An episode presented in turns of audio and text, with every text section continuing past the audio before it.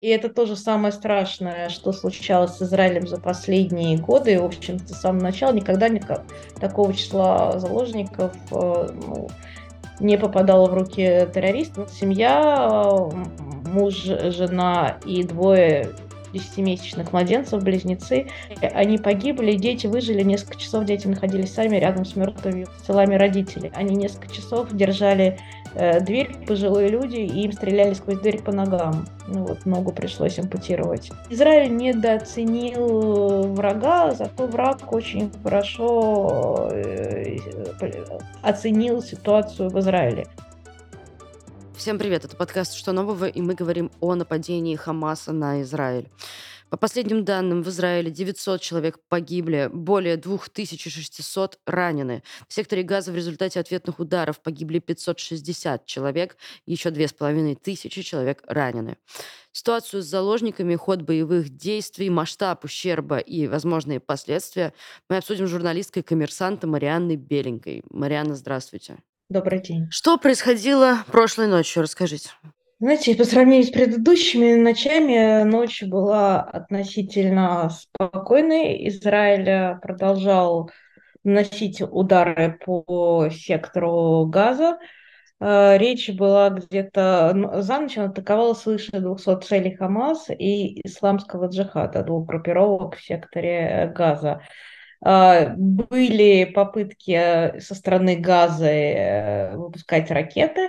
А, в основном, э, ну, в отличие от предыдущих многих ночей, ракеты летели не, не так далеко, в основном на населенные пункты в районе сектора газа, рядом сектора, приграничные, скажем так, территории, не в центр страны, даже не доходили до Ашкелона, ну, одного из крупнейших городов. В районе Газа, поэтому относительно ночь была тихой. Были столкновения на западном берегу Иордана палестинцев и израильских сил безопасности, но в целом, в общем-то, пока для Израиля ночь прошла спокойно, не для жителей Газы. Угу. Вот э, про жителей Газа. Чем Израиль ответил? Как я сказала, было 200 целей атаковано. Естественно, там э, гибнут не только боевики, и, и есть пострадавшие среди гражданского населения. По последним данным палестинского Минздрава, число жертв среди палестинцев, э, это не за минувшую ночь, а вот с начала конфликта вырос, превысило 700 человек а, в Газе, э, Ран, ранения получили свыше 3000 человек, плюс накануне Израиль прекратил поставки воды, электричества, топлива в Газу, и, естественно, в Газе, если это продлится долго, а это продлится долго, скорее всего, а, будет гуманитарная катастрофа, вызванная действиями э, руководства Хамас. По сообщениям палестинских изданий, э, несколько боевых групп Хамас совершили новые налеты и прорвались через блокаду на юге Израиля. Можно ли подтвердить эти сообщения каким-то образом? Были э, сообщения небольшие о столкновениях, это действительно было, но там небольшое число, и, в общем, как-то все пока смутно. Ничего крупного по сравнению с предыдущими днями, но да, возможно, и до конца, в общем-то, непонятно, то ли это боевики, которые прорвались, или которые раньше раньше уже попали на территорию Израиля. Э, сообщения очень разные. И там блокада, э, вернее, это не блокада прорванная, это был забор безопасности, и остается забор безопасности между Газой и территорией Израиля, и он был прорван еще в первый же день. А, и Израиль полностью не успел, не успел восстановить э, в должной мере работу этого забора, не, не, неприступность этого э, линии соприкосновения. Вы написали репортаж для «Коммерсанта», мы отсылаем зрителей его почитать.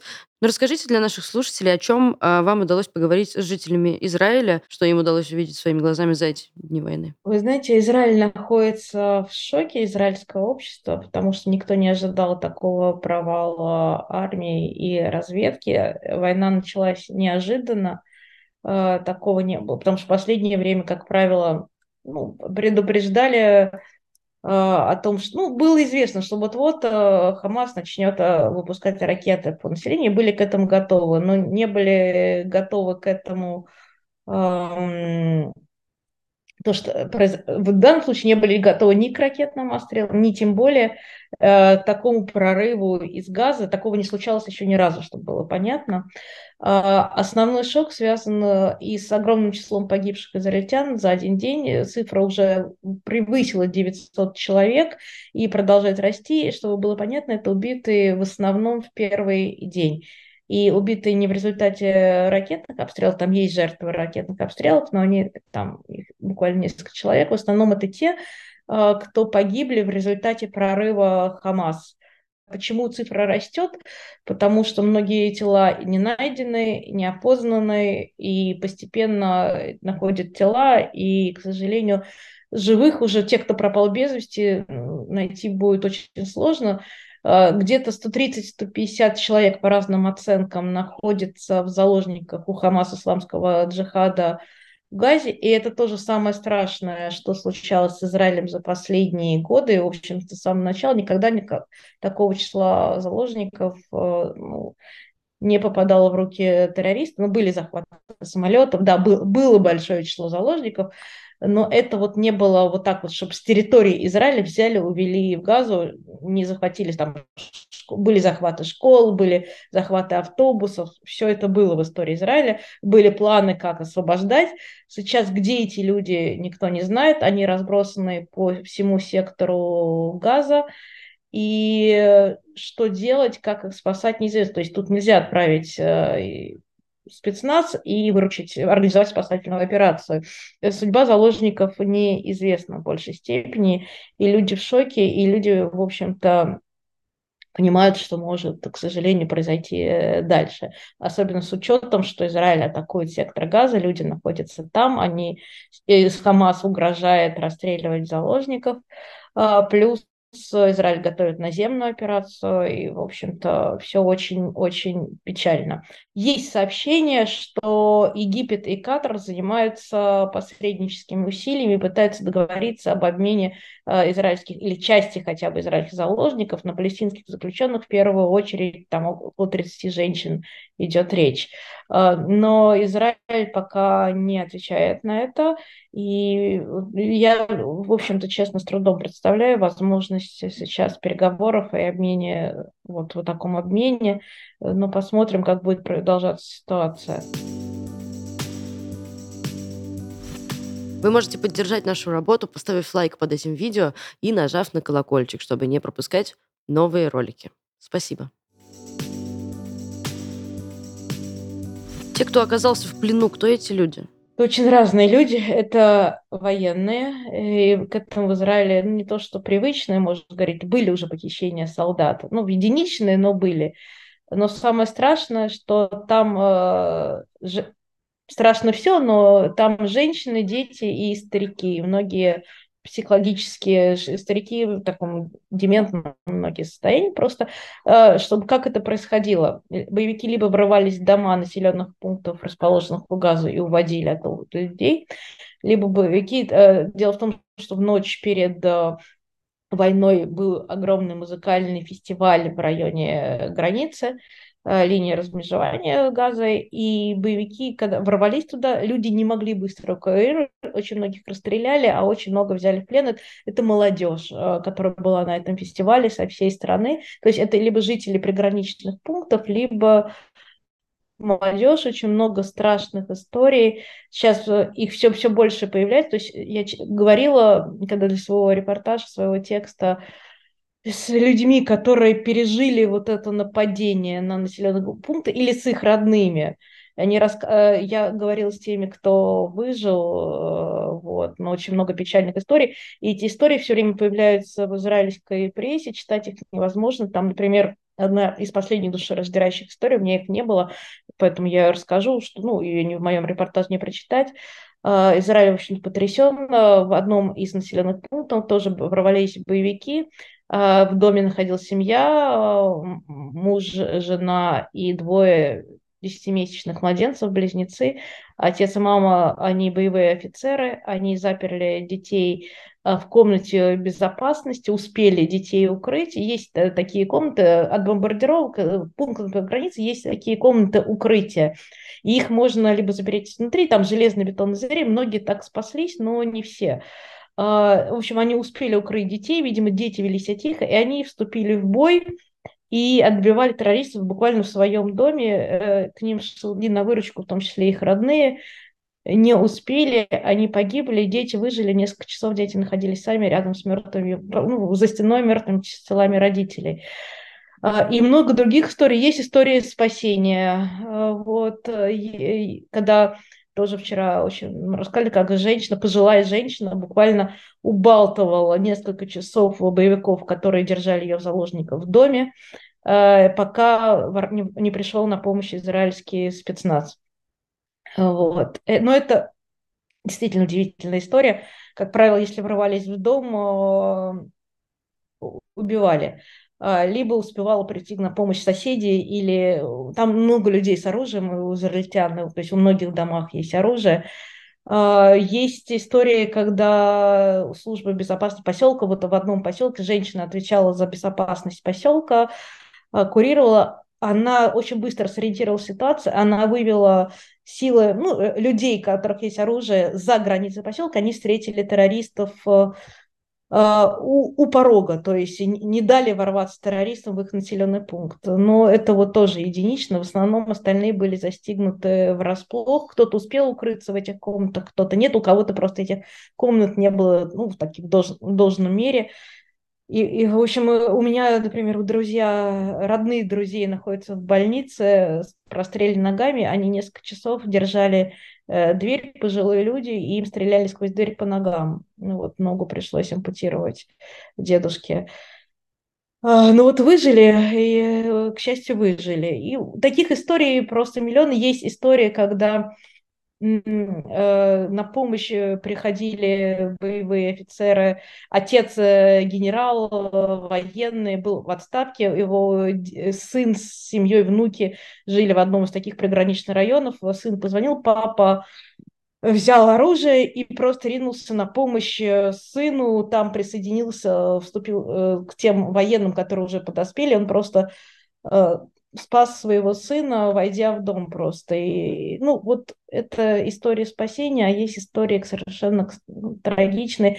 Есть душераздирающая история, когда мама не была дома, когда боевики ворвались в дом, там были дети-подростки, и мама, и многие, в общем-то, родители были на связи с своими детьми. Вы просто представьте, это момент, когда по ним стреляли э, дети, которые были подростки, молодежь на этом фестивале или в домах, были без родителей, э, были на связи с этими родителями. Родители слышали, как боевики подходили к ним, врывались, убивали, уводили в плен. И это было, в общем-то, на прямой связи с родителями. Представьте состояние родителей, которые э, не могут ничего сделать и, и до сих пор не знают о судьбе своих детей. В общем, таких историй очень много, и они только появляются и появляются. И Израиль еще будет долго разбираться с тем, что произошло, как произошло, где все эти люди, и как произошло, ну, армия допустила этот провал. Хочется еще немного поговорить э, о казнях, потому что в сети уже появляются видео о предположительных казнях заложников. Ну, что-то конкретное мы сейчас понимаем про это? Нет, мы ничего не понимаем. А, есть очень много фейков, просто следует предупредить людей. И есть сообщение, что некоторые из этих видео сняты давно в Сирии, это ИГИЛ, а, а не палестинцы. А, очень трудно проверять э, и информацию, и если нету пока, я пока не слышала истории, чтобы кто-то узнал на этом видео своего родственника. Ну, по крайней мере, на сегодняшнее утро такого я не встречала. Это, к сожалению, не факт, что так не будет, но к видео, которое появляется в сети, про казни, про издевательства отнестись очень, нужно относиться осторожно, но то, что, да, достоверно известно, что люди узнавали на кадрах либо своих убитых родных, в момент, когда вот был штурм, когда захват, тогда были люди, когда узнавали родственников, и узнавали родственников на кадрах, когда их увозили в плен, видели родственников уже в плену, когда транслировали. Действительно, там было издевательство, например, одной из женщин, опознали ее родные, она сидела уже, видимо, в секторе газа, и были издевательские надписи на видео, типа «Будущая жена палестинца». А, то есть, ну, вот тоже о судьбе женщин, это отдельная история, что их там может ждать в этом плену, тоже даже думать, если честно, не хочется. А почему Хамас решил напасть именно сейчас? Какие у этого были предпосылки? Это ключевой, в общем-то, вопрос, на который до сих пор нет четкого ответа ни у кого. Очевидно, что и операция готовилась э, несколько месяцев, если не лет, называется цифра от года до два, но в любом случае два года назад была последняя крупная операция Израиля против Хамас. И тогда был сильно подорван военный потенциал Хамас, и с тех пор они начали его восстанавливать постепенно. А почему именно сейчас? Э, Наверное, совпало несколько факторов. Э, Хамас почувствовал, что он готов – а, сейчас, э, если из внешних факторов говорить, очень активно шли разговоры про нормализацию отношений между Израилем и Саудовской Аравией.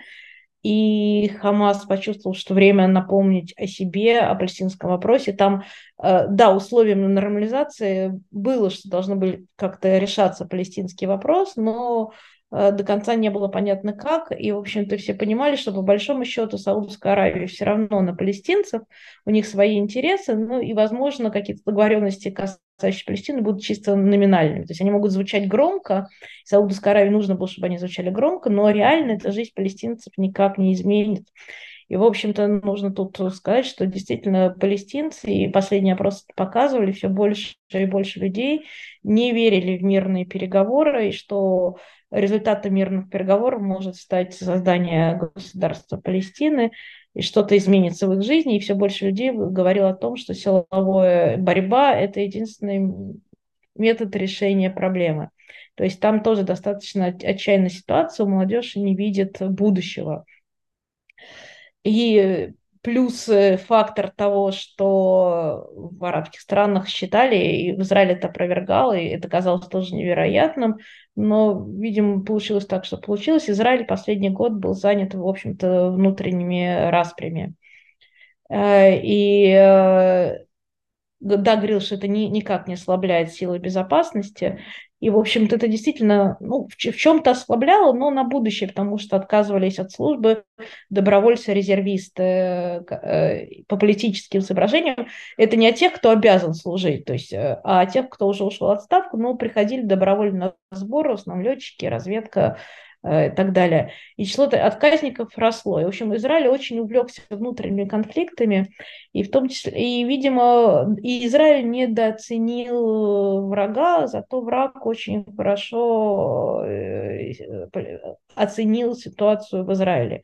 И, в общем, наверное, совпало несколько факторов. Плюс в Израиле были праздники, э, каникулы, многие в отпусках, в том числе люди, которые, ну, должны бы служить. Сейчас ситуация, когда многие авиакомпании аэропорт работают, но многие иностранные компании отменили рейсы, сократили рейсы, и многим израильтянам, которые приходят повестка, они просто за границей не могут вернуться домой, они хотят вернуться, но нет рейсов, и это просто люди в шоке, вот, ну вот как-то так. И, в общем, момент был выбран очень удачно, совпало несколько факторов. Высокопоставленный представитель Хамаса Али Бараке заявил, что в, в операции Хамаса приняли участие только 2000 бойцов из 40 тысяч, которые находятся в секторе газа. Насколько эти цифры отражают реальность? Вполне вероятно. Вполне вероятно. А сколько военных задействовано со стороны Израиля? Сейчас э, уже другая принципиальная ситуация, потому что после войны э, Израиль э, принял решение о мобилизации, уровень мобилизации беспрецедентный, речь идет о 300 тысяч человек. Это в несколько раз э, превышает э, при все предыдущие волны мобилизации. Практически это ну, все, кто мог быть призван в первом, так сказать, то есть есть еще ресурсы помимо этого, есть люди более старшего возраста, есть люди, которые не служили в боевых войсках, люди, которые по здоровью уже не призываются. То есть резерв, ну, то есть призвано очень много, но какой-то резерв есть, но проблема в том, что Израилю нужно призывать не только границы газа отправлять военнослужащих. Израилю, по всей вероятности, если придется воевать, то, возможно, придется воевать на нескольких э, фронтах. И Израиль сейчас срочно тоже усиливает границу на севере, границу с Ливаном и Сирией, туда тоже отправляются резервисты и, и приведены в боевую готовность. Если Газа застала врасплох, то Ливан и Сирия уже врасплох не займут. Вчера был прорыв, кстати, но ну, это не ночью было, это вчера в течение вечера, а, был прорыв со стороны Ливана боевиков, погиб высокопоставленный израильский офицер во время боя, а, боевики, часть кто-то был ликвидирован, кто-то ушел э, в Ливан. Израиль ответил ударом по ливанской территории, погибло, были убиты трое боевиков Хизбаллы, ливанского движения. Что США и Европа, чем они могут помочь Израилю прямо сейчас, а чем в, в ближайшей перспективе? Собственно, в первую очередь помощь оказывает США, они пообещали в первые минуты, и США и раньше оказывал военную поддержку и политическую поддержку Израилю. Просто сейчас она будет увеличена, Израилю будет отправлено а, а, дополнительное оружие, а, дополнительные ресурсы. Э, на это оружие, плюс э, США отправили свой флот, но это, чтобы понимать, э, и усилили свою группировку тоже в регионе Ближнего Востока, это, чтобы было понятно, не против Хамас это против э, такое предупреждение Ирану и Хизбалле, которые могут вступить в противостояние с Израилем. Причем Иран не напрямую, а опосредованно через свои группировки, в первую очередь через ту же Хизбаллу, э, которая в основном э, ее база Ливана, но и часть Хизбаллы, боевиков Хизбаллы находится на территории Сирии. В чем интерес Ирана? А для Ирана э, и Израиль это один из главных противников региональных, собственно, как и для Израиля. Иран одна из главных угроз региональных. Они не признают друг друга, это идеологические противники. Причем Ира... Израиль и Иран были в дружеских отношениях до прихода к власти в Иране Аятол до 79 года Иран, Израиль очень себе даже дружили. То есть это не то, чтобы иранцы исторически против Израиля. Нет, это вопрос режима, это вопрос идеологии. И они ведут э, такую неоткрытую войну друг с другом уже на десятилетия. Израиль делает все возможное, чтобы предотвратить развитие иранской ядерной программы. Э, и они ведут э, войну против друг друга на другой территории, то есть Изра... Иран организует атаки на израильских граждан ну, или еврейские общины центры, посольства, культурные. В разных странах было много терактов, и Иран э, выделяет деньги всем движениям сопротивления. Движение сопротивления – такое обширное понятие, куда входят как палестинские группировки, противостоящие Израилю, так и э, ливанская Хизбалла, ну и некоторые, э, это иногда касается Израиля, иногда это касается американского присутствия в регионе тоже, э, тоже идет речь о движениях сопротивления. Последний вопрос, какова позиция России? А, позиция России, скажем так, можно ее назвать нейтральной, но не совсем. Россия призывает к деэскалации, к остановке, к прекращению огня обе стороны. Россия говорит о недопустимости жертв среди гражданского населения, но в отличие от той же полиции, позиции США и западных стран, Россия не осуждает Хамас. А, Россия ставит, в общем-то, считает, как и арабские страны, в общем-то, позиция России идентична арабским странам, Россия считает виновным, возлагает ответственность за произошедшее, в том числе Израиль, говоря о том, что причина произошедшего – это нерешенный арабо-израильский конфликт, который приводит к бесконечным эскалациям, прорывается, и что нужно а, остановить огонь, э, решить судьбу заложников, прекратить блокировку газа, и нужно, а потом нужно вернуться сесть за стол переговоров и решить наконец этот э, конфликт. Но это очень сложно, если не невозможно. Это был подкаст «Что нового?». Спасибо, что досмотрели и дослушали его до конца. А, вы можете помочь нашей работе несколькими способами. Самый простой – это просто нажать кнопочку «Подписаться» на наш канал, нажать на колокольчик, чтобы не пропускать новые видео, написать нам комментарий, например. А еще вы можете стать нашим спонсором на YouTube, если вы находитесь не в России. А, вся информация в описании к этому видео. Спасибо, что вы с нами. Ваша новая газета Европа.